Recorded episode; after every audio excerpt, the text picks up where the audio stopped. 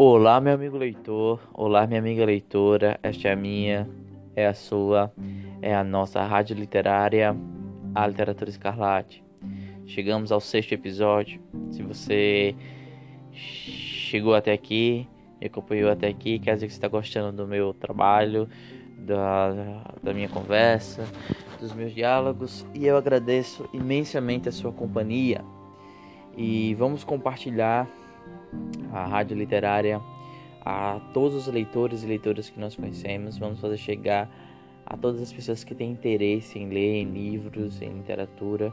Vamos fazer com que essa rádio possa ser um canal de conversa sobre livro, literatura, leitura, experiência com leitura e experiência literária. Vamos fazer que esses leitores possam conversar sobre suas leituras, porque nós, como leitores, necessitamos de conversar sobre nossas experiências, do que estamos lendo.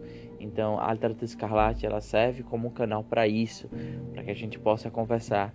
Quem sabe você e um amigo seu, uma amiga, converse um pouco de, da literatura escarlate e suas experiências literárias. Peço também que se você está gostando, me segue lá no Instagram, a literatura escarlate.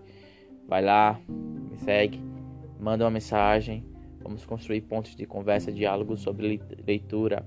Quem sabe podemos trazer essas experiências lá para aqui também, certo? Lembrando que você pode escutar Literatura Escarlate em qualquer é, canal de podcast, principalmente no Anchor e no Spotify, ok? Bom, para esse, esse, sexto, esse sexto episódio, vou falar sobre a minha experiência com leitura e com literatura certo? Ah, às vezes vai um, esbarrar com a minha experiência com dislexia, mas com a dislexia eu vou falar mais para frente quando eu estiver um pouco mais seguro sobre isso, ok, pessoal? Vamos lá. O primeiro contato que eu tive com leituras e com livros foi com a escola. Uh, o meu contexto de vida, eu sou pobre, sempre tive, não tive acesso a livros, né? Devido a meu status econômico da minha família, não tive acesso a livros. É, fui ter acesso a livros na escola. Eu lembro que ou foi na quinta série ou a quarta série, né? Os novos sexto e quinto anos do ensino médio que eu tive contato com livros e com leitura. Uh, eu lembro que na minha escola, nesse momento, nesse momento da minha infância, tinha um, um, momento de leitura. Né? Eu acho que era um, um, programa da escola, não lembro bem, mas isso foi muito importante para minha formação, porque uma vez por semana, eu acho, ou uma vez a cada 15 dias, mas tinha, isso era pontual uh, nessa época de escola. É, a professora, ela levava um monte de livros é, e ela pedia pra gente escolher um, sentar e ler. A gente passava aquele momento dali da aula, aquele momento de fim da manhã, né? Lendo o livro que a gente quisesse. Era simplesmente fazer isso, é, pegar o livro, sentar e ler em silêncio. Você tinha autonomia de escolher o livro que você quisesse e, e ir lá. Então esse foi o primeiro contato, assim, eu tive contato com o livro ali. Era uma pilha de livros que eu fui, eu passei a vista, eu peguei e eu tive toda a liberdade de escolher um.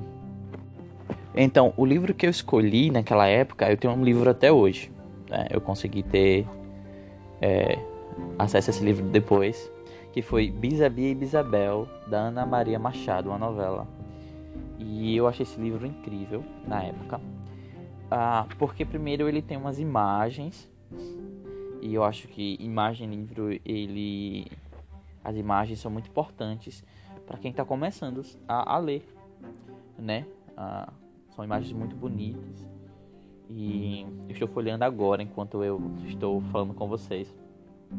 E eu lembro que essas imagens elas me chamaram muita atenção na época e elas imagens de certa forma são narrativas, né? E esses desenhos eles me chamaram a atenção para a história.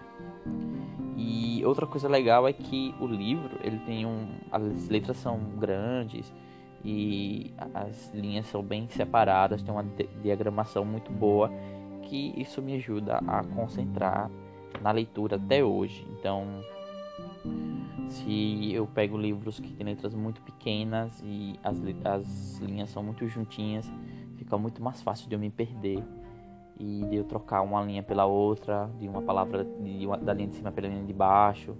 E aí eu me perco várias vezes não, em livros que tem essa diagramação. E aí eu me perco muito fácil, então eu fico lendo meio que a página ou o parágrafo várias vezes, várias vezes constantemente, ou eu fico ali um, tipo um, um lupinho ali entre uma linha e outra e aí eu vejo que o sentido da narrativa tá ficando estranho, aí eu paro, eu concentro e é, vou tentando.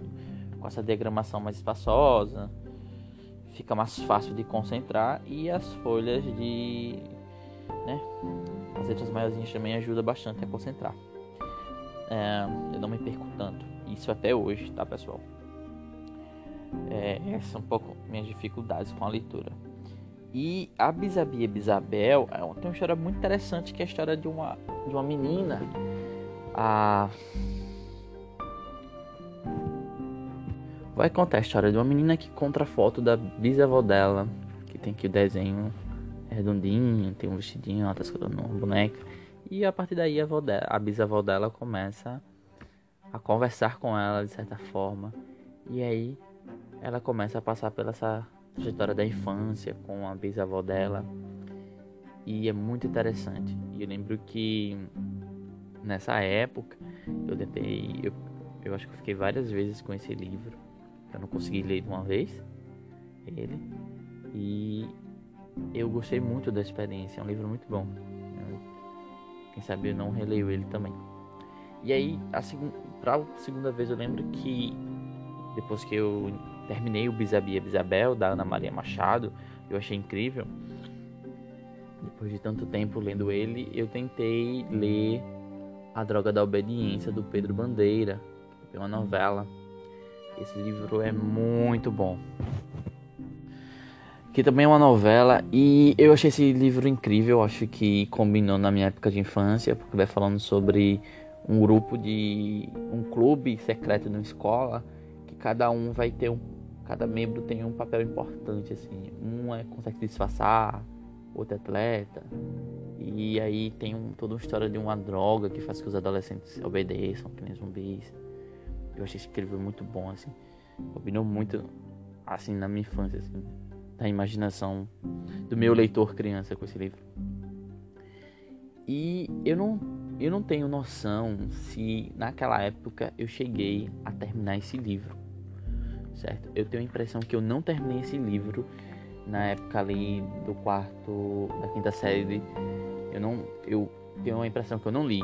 Eu também tenho esse livro porque futuramente, quando eu já estava lá na minha adolescência com 15 anos, foram doados esses livros e eu peguei esses dois livros exatamente porque foram os primeiros livros que eu tive contato. Então eu tenho eles aqui.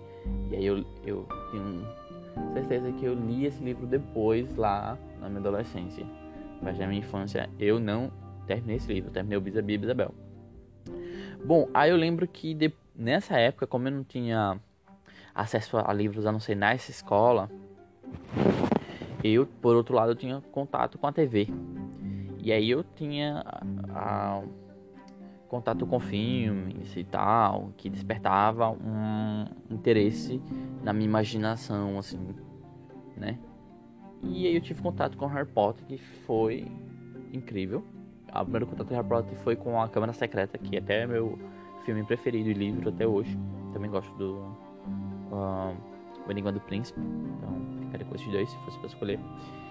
E aí, passa-se o tempo, só fui ter contato com livros e com leituras no ensino médio.